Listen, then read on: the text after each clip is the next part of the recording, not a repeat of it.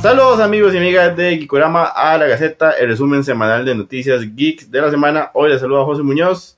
Eh, vamos a hacer un resumen un poquito más corto de las noticias de la semana. Y creo que la noticia más importante que tenemos es que DC, Warner, Discovery, NTT, todo este conglomerado de empresas, vamos a decir Warner, porque es como el que da la cara, está acomodando la casa prácticamente porque hoy anunció varios cambios. El cambio más importante fue que la serie de Batgirl, que originalmente estaba hecha para HBO Max, después ellos vieron como que le quedó muy bonita y dijeron, no, no, la verdad podemos hacerla para... Hacerla para... Eh, para cines.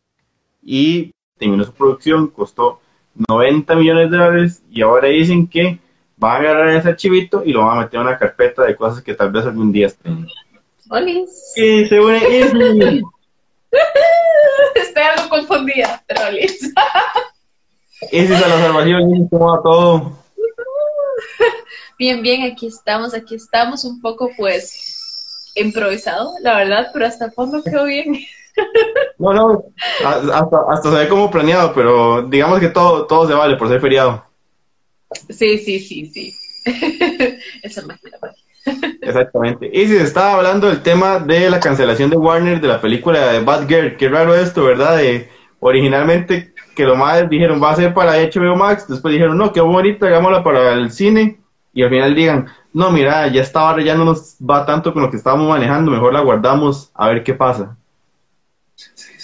Sí, yo creo que es bastante raro porque siento que tenían mucha expectativa con esa peli, siento que tenían como mucho la idea de que sí, vamos a hacer algo bien, vamos a darle la oportunidad para que salga de la mejor manera posible.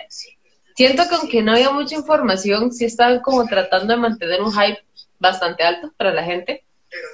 Y ver que es, la meten en el congelador y quién sabe cuántos años van a, tar- a- van a tardar en que salga algo, o no que salga algo, sino que tal vez o cambian el cast, o hacen una idea distinta, o simplemente se perdió la idea.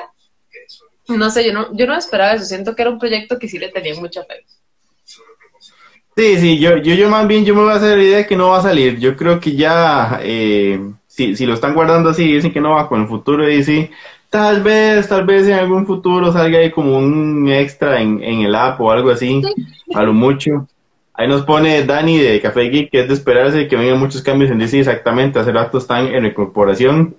Eh, más que todo porque también todavía está como en, como dice Dani, están veremos qué va a pasar con la película de Ezra Miller de, Flash, ¿verdad? Y de lástima también porque el proyecto este de, de Batgirl se veía bonito porque traía otra vez a J.K. Simmons como, como el comisionado Gordon, el villano era Brendan Fraser, entonces tenía esas cosillas vacilonas que yo, yo creo que ya le va a echar tierra ya. Eh, Es que tener fe y pensando que va a salir cuando lo más probable es que la cancelen. mm, no. Sí, sí. Y es que cuando vos lo ves acom- acompañado de, de otros cambios, como el hecho de que, bueno, esa película costó 90 millones y la guardaron. La segunda Scooby-Doo animada, eh, una que había salido hace poco, igual, la can- esa sí está cancelada totalmente y eran como 30 millones de dólares lo, lo que se guardaron. Y, y el hecho de que ayer anunciaron que también Flash va a terminar la novena temporada, es como que ya cada vez van, vamos quitando cositas, vamos limpiando un toque la casa y a ver, y ahora la pregunta es, ¿qué se va a invertir Warner con, con todos esos cambios raros que estamos tan acostumbrados de ellos? Sí, o sea, iban así como el recorte, el recorte, el recorte, el recorte. Hasta ver así cuando lleguen a la estabilidad que ellos quieren. Y, y lo más, lo más loco que estaba viendo ahora un video con respecto a esto es que, bueno, las, estas series de DC que habían salido en, en The CW, eh, Arrow, Legends of Tomorrow, Batwoman, todas estas, la gente le conocía como el Arrowverse, ¿verdad? Porque el Arrow fue la primera de estas. Y, habían tenido su tiempo y habían hecho crossovers y todo. Técnicamente, con, si desaparece Flash, era muerte de, del Arrowverse, porque a pesar de que queden cinco series todavía, cinco o cuatro series de DC en, en, esa, en ese canal CW, todas son como una tierra aparte, o sea, cada uno tiene como su, es un universo del multiverso aparte, entonces todavía se siente como más enredado todo, que DC tiene como todo por todos lados, ¿verdad? Y ahora tiene el Batman de Pattinson por allá y el Joker de eh, Joaquín Phoenix por allá, entonces ahí, ahí está el cuadrado por todo lado. Dice como que no, no se termina de poner de acuerdo dónde quiere su, sus películas, sus series, sus algo. O sea, está casado con todas las plataformas, básicamente. Sí, sí, pero yo creo que tal vez eh, eh, no sé si, sea un poco iluso, pero que tal vez esa limpia proyecto sea lo que ya, ya ocupa eh, un poco, no sé si sea eso. Sí, sí. Ahí estaba leyendo algo que no sé qué tan oficial es, pero que parte de esta reestructuración es cambiarle el nombre al app y que el app se llame Discovery, que ya no se llama HBO Max y que HBO pase como una pestaña de de Discovery, lo cual me parece raro porque yo sentiría que Discovery es más llamativo, HBO es más llamativo que Discovery, pero no sé, no sé qué tanto cambiaría eso en, aspectos de mercadotecnia. Sí, es que uno le dicen Discovery y tal vez uno llegue y piensa en el canal que siempre tiene cositas que es como de, en pingüinos. en pingüinos, animales. En cambio, HBO Max, uno piensa directamente en series y piensa en películas. Entonces, no sé qué tan bueno es ese cambio. Ya, y al final, al final el contenido va a ser el mismo y probablemente los que estamos nos vamos a quedar si no es que nos cambie el precio, ¿verdad? Bueno, uno dice eso y Netflix cambió el precio y todos estamos ahí quejándonos de las malas adaptaciones y todo eso, pero bueno. Eh, a, ver, a ver qué pasa con todo esto de DC y ojalá que algo tenga un poco de sentido. Y sí, entre las noticias que tuvimos hoy también es que ya se, se empezó a escribir formalmente la quinta temporada de Stranger Things. Y,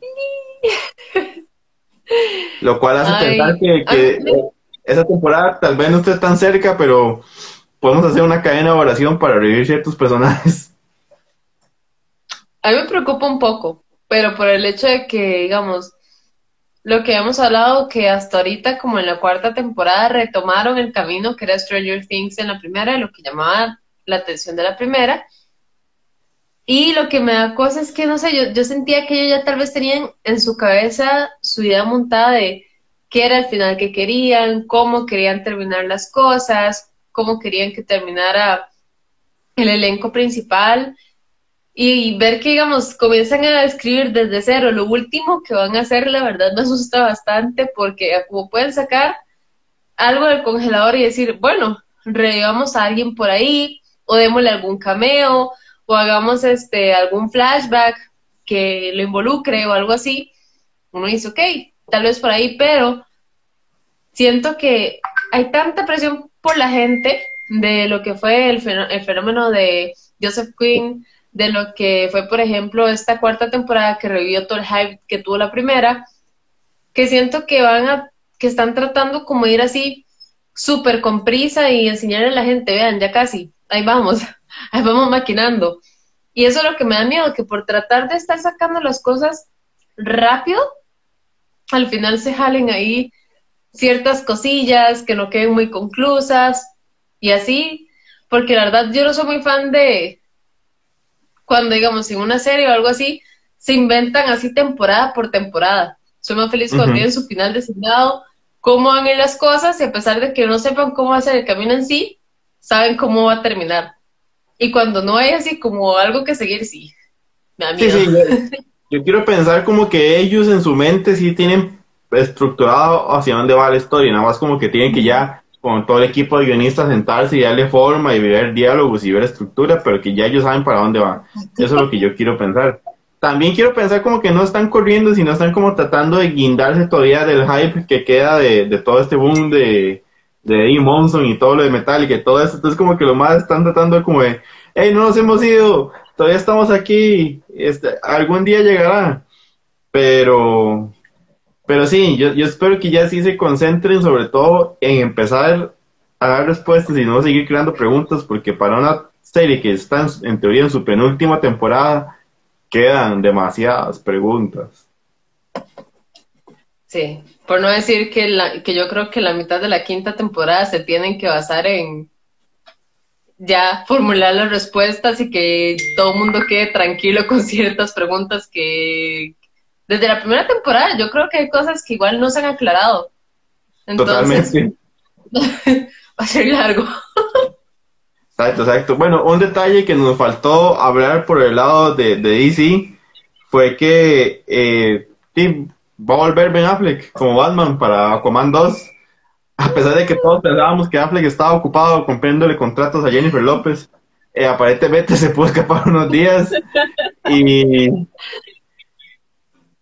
escuché un rumor que tampoco he podido confirmar que supuestamente Affleck aparece por temas de que Michael Keaton no pudo aparecer, que era el plan original. No sé qué tan real será eso, pero y a la vez como hueso porque todavía a los que a los que tienen como la ilusión del Snyderverse le da como la, sensación de que no se ha ido el, el, Snyderverse. Pero bueno igual es bonito volver a ver a, a, a mí sí me gusta Affleck como Batman. Sí Ben Affleck yo creo que siempre hizo un muy buen trabajo como Batman. Tal vez este no era tan oscuro hasta cierto punto como algunos esperaban, o era como más en plan, este, un poco más light que otros Batman anteriores. Este, pero siempre es un buen trabajo. Yo personalmente pensé que iban a seguir con. Se el nombre de. me acuerdo cómo salía que con... y no me acuerdo el nombre. Ah, eh, con Pattinson. Ajá. Este, yo pensaba que iba a seguir siendo Robert Pattinson como lo que es Batman, porque igual es un papel increíble. Para mí todo este tema, o sea, que el Batman que le dieron a él es la mejor personificación de Batman que existía, a mi parecer. Y yo decía, lo van a explotar demasiado. Fijo, va a tener varias películas, va a estar apareciendo en varias series. Lo pensé con, con Batgirl, pero bueno. Sí, sí. Este, es que es parte de este mismo desmadre que hablábamos ahora, ¿verdad? Porque Apple eh, de Pattinson es como su propio universo en este multiverso, ¿verdad? Aunque Keaton también tiene su multiverso, pero ya sabemos que se cruza con este multiverso. Entonces digamos que el multiverso más cercano era Keaton, pero ya no está Keaton, entonces el, del universo que sí era Apple, que todo no va a tocar. Ya me explico, es parte del mismo ese madre. Yo me imagino que no quieren tocar mucho también a, a Pattinson por, por ver qué va a pasar con, qué va a hacer, eh, qué van a hacer con esa franquicia aparte. Aunque sí, digamos, si hubiera estado raro ver ese Aquaman con ese Batman de Pattinson, porque si, hubiera, si me hubieran chocado un toque, me, va más el de Affleck. Sí, bastante raro. Es que no sé por qué todos los personajes de, de lo que ha salido de últimamente de Justice League y todo esto, este, las pelis pasadas, eran mucho más como cómicos hasta cierto punto, pero bien que oscuros. O sea, como suelen ser los personajes de DC. Entonces, DC volvió a lo que era como originalmente, con lo que fue Robert Pattinson, y entonces sería muy raro meterlos con todos ellos. O sea, no imagino a como es un Flash, a como es este un Aquaman y, y, Pattinson ahí. Ay, empeñas. eh, cambiando un poquito de tema, estos días también la página Crunchyroll volvió, compartió un afiche de Chainsaw Man diciéndonos que esperábamos trailer para esos próximos días, no recuerdo la fecha, era como 10 y algo, y que no tenemos fecha, pero por lo menos oficial, pero por lo menos tenemos especulado que va a ser diciembre o final de año, ¿no? Sí, ya por lo menos este hay, hay una luz al final del camino con Chainsaw Man. Este, ya desde lo que fue Anime Expo, que fue como de ya ciertas noticias del anime, que no iba a tener censura, que iba a ser completamente pegado al manga. Siento que también eso lo hicieron para que al salir la noticia de Crunchyroll, que ya venía el tráiler, la gente tuviera mucha más expectativa para tener una idea de en realidad cómo va a ser. O sea, cuál es, cuál es todo lo que van a ver el paquete de, de Chainsaw Man ya animado.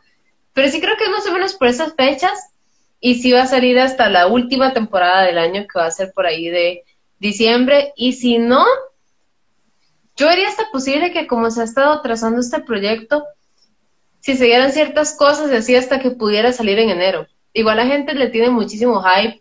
La gente, a pesar de que no haya tanta noticia y todo, sigue teniendo mucha expectativa con este anime y sea como sea. Y en el momento que salga, se va a ver de hecho que no descarto que el tráiler en el momento que salga llegue, se viralice y ojalá y el mismo tráiler diga la fecha, como pasa normalmente, pero hay que esperar al 16-17 de este mes a ver qué, a ver qué nos dicen. A ver, a ver, y sobre todo qué tal se ve ese trailer que lo poquito que hemos visto ha prometido mucho, entonces creo que también es parte de, ese hype que nos tiene a todos pendientes y a la expectativa de, esa bendita fecha oficial. Es el efecto, es el efecto mapa. Uno siempre va a esperar muy buena animación de parte de ellos. Llega mapa. Sí, exactamente. Eh, perdón, es que tengo que aprovechar que Ernesto no está. Eh, también pudimos ver el póster y trailer de la serie Andor de Star Wars, que va a estar igual eh, con la producción de los que estuvieron detrás de Star Wars Rogue. Ajá, sí, Rogue. La fecha va a ser el 21 de septiembre, que estrenan los primeros tres capítulos. Saludos a Silva Rantos, nos pone la bonita. Eh, dices, qué, qué duro, ¿verdad? Porque el proyecto se ve muy bien, pero qué duro confiar en las series de, de Disney Plus de Star Wars a este punto. Y tuvimos muchas esperanzas con Obi-Wan y pensamos, ok, vamos a dejar de lado todo el tema de Boba eso nunca pasó. Sigamos adelante. Y, llega Obi-Wan y, ¡pra! y llega Obi-Wan y ¡pra! Exactamente. Y no sé, yo creo que tal vez no sé si ha sido el cambio de, de dirección que le quieren dar en general ahorita a a Disney respecto a lo que es este cómo maneja Star Wars, pero pero, para mí eso es rarísimo porque digamos si vos dijeras es otra gente totalmente, pero John Favreau, el mal que está detrás de Mandalorian y, y Feloni que estuvieron detrás de esa serie están detrás de todas también, o sea, los más están supervisando todas las varas y yo no entiendo, hasta dirigen uno que otro capítulo y parecen cosas diferentes. O sea, vos, la calidad de mando a las otras series ha sido como considerable. Por eso yo no sé si tal vez esto estará más metido en, una cuestión más de qué quiere como en sí Disney para, para Star Wars, que se está haciendo algo demasiado diferente a lo que se hizo en Mandalorian, todo tiene una temática demasiado, demasiado distinta. Y siento que tal vez en este punto lo que quieren con Star Wars es tal vez llegar y sacar y sacar y sacar, porque lo que más le ha servido a Disney Plus en general han sido las series. ¿Y qué es lo que ha pasado? En todas las series yo creo que hemos visto una decaída. Por personalmente yo siento que en todas las series hemos visto una decaída. Tal vez de Marvel podemos este salvar Moon Knight este por ahí. No me he visto la de Miss Marvel, entonces me ah. Pero, digamos, uno llega y ve como el tráiler que salió hace poco de, de She-Hulk y así, yo soy como de, ok, eso está muy extraño, no parece lo, lo que yo esperaba de, de algo de She-Hulk, pero está bien y siento que es eso, o sea, el recurso de las series ahorita lo tienen tan sobreexplotado y sobreexplotado y sobreexplotado que llega al punto donde dicen, no, ¿saben qué? hagamos algo diferente para que no sea igual que tal cosa. Y entonces llegan donde el director le piden eso y el director hace lo que puede con lo que le piden. Por eso es que siento en general que las series van en picada y en picada y en picada y en picada. Sí, sí, puede ser un tema ahí como el estudio tratando de estructurar, buscar como esa, ese, ese nuevo brillo, lástima que no siga como por el camino que, el, el tono que tiene Mando, que fue lo que hizo como que esa serie brillara.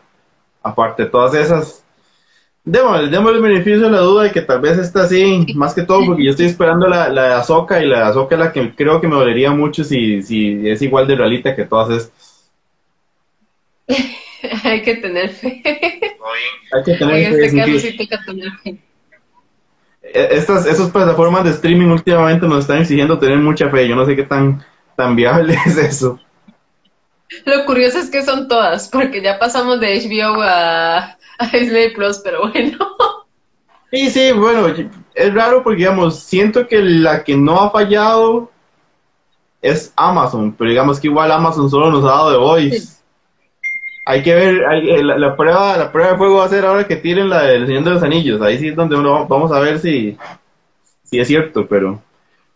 Cambiando noticias, una noticia un poquito más triste fue que la actriz Michelle Nichols que su papel protagónico, bueno, su papel más conocido fue la de Niota Uhura en Star Trek. Falleció a los 89 años. Ella tuvo, ella es parte de la historia prácticamente de la, televisión, ya que fue en Star Trek, junto a William Shatner, el primer beso interracial en televisión. Aparte de eso, ella tuvo toda una actitud y toda una disposición por defender el papel de la mujer, darle exposición y sobre todo apoyar eh, los papeles de mujeres afrodescendientes. Esa la llevó incluso a trabajar con la NASA, donde estuvo haciendo como exposiciones y tratando de incorporar a jóvenes eh, mujeres a, todo este mundo de la NASA y, la ciencia. Entonces se, va una grande que tuvo una posición política, social y, marcó tanto la historia de la televisión como la historia de, la mujer afrodescendiente en Estados Unidos. Que descanse en paz, Michelle Nichols. Y pasando a otra noticia por ahí, fue que Metro Goldwyn Mayer o MGMG, MGM, perdón, perdió los derechos de Tomb Raider. No sé cómo hizo para perderlos, pero lo que significa es que la última actriz que vimos como Lara Croft, Alicia Vikander, hasta ahí llegó. ¿Cómo? Yo creo que lo más curioso ahí es cómo llegaron a perder los derechos. Es que hay, tantos, temas ahí como de leyes y tecnicismos y cosas que si hay, hay como permisos que si vos no generas un material en cierto tiempo ya lo perdés. Que, fue un poco lo que... el último de Tomb Raider salió hace demasiado, demasiado tiempo. Bueno, con la película. Sí, sí, esa película, bueno, no tengo el dato aquí, pero sí, sí tiene su tiempillo y, ahí quedó de la nada. Algo parecido le, había sucedido a Marvel con, con Capitana Marvel que ellos tenían que estar generando un, un cómic o un contenido cada cierto tiempo para no perder el nombre por el tema de que Shazam se llama Capitán Marvel, e-, esa disputa legal. Y por eso Marvel era como que tiraba cualquier cosa que se llamara Capitana Marvel para no perder los derechos y por eso a la, a la Capitana le fue muy mal con sus cómics por mucho tiempo. Pero bueno, esperar a ver ahora quién agarra esos derechos y si tal vez tengamos una película o una serie más bonita de lo que nos dieron últimamente. Lástima porque la, última serie de videojuegos es muy chiva. Y sí, también nos dio una noticia. Dale, dale, perdón. Ajá. Dale, dale, perdón. No, que sería muy interesante. Una serie de Tomb Raider. O sea, ya tuvimos peli y tenemos bastantes juegos, pero ver cómo desarrollan una serie yo creo que sería muy divertido ver. Ver, ver, que, ver qué sacan ahí, qué se pueden imaginar con la historia de, de Lara Croft. Sería bastante bien. Sí, sí, sí, que apunten a, a unos buenos palazos, una buena matazón ahí, un, buenas escenitas de acción, da, da para eso, como los últimos juegos.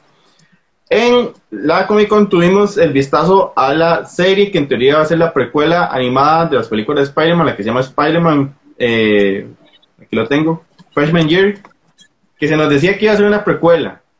Pero después del San Diego Comic Con nos dijeron, no, en realidad no es una precuela, es más como un what if de qué pasaría si ese Spider-Man de Tom Holland, en lugar de ser eh, Tony Stark, el tutor, fuera Norman Osborn. Entonces por eso hay cosas que se ven parecidas y cosas que no, pero por ahí va la serie esa que va a llegar hasta dentro de dos años a Disney Plus. Muy bien. Gracias Disney por ponernos a esperar años de años otra vez. Sí, sí, sobre todo por, por ahí hacer el universo de Spider-Man un poquito más grande, ¿verdad? Ahí están aprovechando un nicho que tal vez está un poquito abandonado, por lo menos en series. Sí, pero está, pero la idea está bien. O sea, yo creo que la química que ellos tuvieron en lo que fue la, en lo que fue la película de la última que salió de, de Spider-Man, sí, sí tuvieron como mucha química entre ellos, sí se sentía como esta esencia de que mira puede llegar a ser el tutor, tiene, tiene como aires de, entonces, no está mal la idea, pero pucha, anunciarlo ahorita y de aquí a dos años, mm, no sé, siento que otras cosas como más recientes pudieron hablar. Sí, sí, sí, igual ahí, ahí nos, cuando esté más reciente nos va a llenar de trailers y fotos y todo, nada más es como para ir generándonos el gusanito de curiosidad desde ya.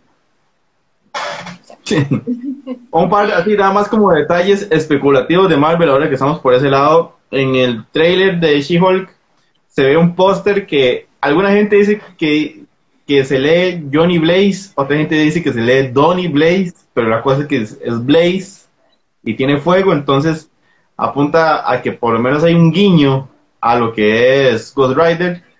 Y hoy se publicó también una foto de una escena que no se usó en Capitana Marvel, en la cual se ve un cosplayer vestido de, de Cíclope, de los X-Men. Entonces, aunque ya sabe, ya por lo menos podemos empezar a soñar y empezar a ver cositas de lo que, de lo que Marvel compró con, con Sony y con Fox y soñar que algún día lleguen los Demasiados easter eggs que procesar en un solo día. Lo peor es que, o sea, estaba haciendo así como mente de dónde vi el póster, porque le juro que no lo vi en el trailer, pero está bien. No, no, yo tampoco, yo entré en lo vi, fue, fue por dicha un montón de páginas que lo postearon. Y según yo dice Johnny, varias gente puso que Donny, no sé, a rato es como un juego ahí de palabras, pero mm, dice Blade si tiene fuego, o sea, no, no, no se pierde. Y nada más como, como un dato curioso que compartimos el otro día, Wong, que ahora sale en todo, que sale esta en la sopa, el personaje de Marvel, es, está en la tercera casilla de personajes que más han salido del MCU con ocho apariciones. Es que sí, que ha sido este Infinity War, Endgame, Doctor, Doctor Strange 1, la 2, Ajá. Este, las series también. Sí, Warif va a aparecer en She-Hulk. sí. Salió, salió en y, y, salió en la última Spider-Man. Sí, oficialmente yo creo que, que, ya vamos a tener uno de los favoritos, pero actúa bastante bien, en realidad, y, y, le da como ese toque como muy, este, como bonito y que también a las pelis de Marvel creo que le hace a, a veces, este, bueno, la gente que a veces pasa pidiendo desde que no, es que le falta un poco de seriedad y no, es que no me gusta porque no se ve este así. Siento que es un personaje que tiende a ser como muy serio a veces y cuando está la trama se vuelve como un poco más seria. Entonces, como que es un buen recurso para como que dejar contenta a esa población que le gusta esa parte de Marvel que todo sea como muy serio. Entonces, sí. que es un buen recurso para eso, Les. Sí, sí. Entonces, nada más para, terminar el dato, está empatado en tercer lugar con Loki, Hulk y Black Widow, que han aparecido en ocho películas, bueno, en ocho proyectos. Thor y Capitán América en nueve, y el primero en solito en la cima, Iron Man con diez. Todos te queremos, Iron Man. Todos te queremos. ¿Y si alguna noticia por el lado del anime que quede por ahí? ¿Algo que haya salido estos días? Mm, Creo que ahorita no hay como nada muy nuevo, este, nada más, este, tal vez una recomendación de que el mismo, el mismo Kojima, para que vean, el mismo Kojima, el mismo Kojima, llegó y, recomendó un anime nuevo que apenas lleva cinco episodios, que se llama, este, Licorice Recoil. No le voy a decir de qué es, o sea, es como muy diferente, tiene una temática demasiado, este, tal vez como nueva hasta cierto punto que uno lo ve por primera vez y y yo tal vez que me he visto demasiados animes puesta que algo me sorprenda al comenzar a verlo porque hay un anime para todo, literalmente.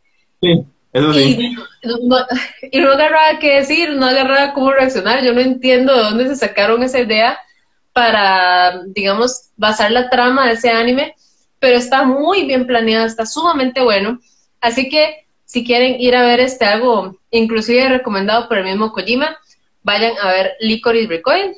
Ahí está en, este, no sé si está en Crunchyroll, pero en otras plataformas lo pueden encontrar. De respaldo. sí, sí. Ahí, les queda la recomendación para que lo busquen. José también sí, lo sí, tiene sí. que ver. También para... lo, lo, lo, tengo, lo tengo pendiente, lo tengo pendiente porque sí he escuchado muy, muy buenas cosas. Eh, nada más recordarles igual que esta semana, el jueves, se estrena Bullet Train, la película que protagonizada por Brad Pitt, eh, Aaron Taylor Johnson sale ahí, el famoso Kikas y también el Benito. Para los fans del, del conejo malo, también pueden ver al Benito. Todavía pueden participar por las entradas para la primera de mañana en Ciudad del Este a las 7. Pero si no recuerden que estrena el jueves. Entonces yo creo que ya podemos cerrar por hoy con esta mini gaceta. Listo, muchísimas gracias gente por estar acompañándonos el día de hoy. Recuerden que la otra semana también hay Gaceta. Si no han participado por las entradas para Bullet Train, vayan a participar. Recuerden que tienen chance. Y si les queda cerca el Mall del Este, pues ya saben que tienen toda la oportunidad de poder ganarse esas entradas, si era así, para estar en la premier. Exactamente, son entradas dobles. Y también estábamos regalando entradas para mañana Terraza Lindora de la película Exo, que le dio muy bien en críticas. Para si son del otro lado de la ciudad, participen, eso lo encuentran en las historias. Pero bueno, nos despedimos. Recuerden nuevo programa mañana. Cuídense mucho, pasen bonito resto de semana, que esté muy bien. Chao. Gracias,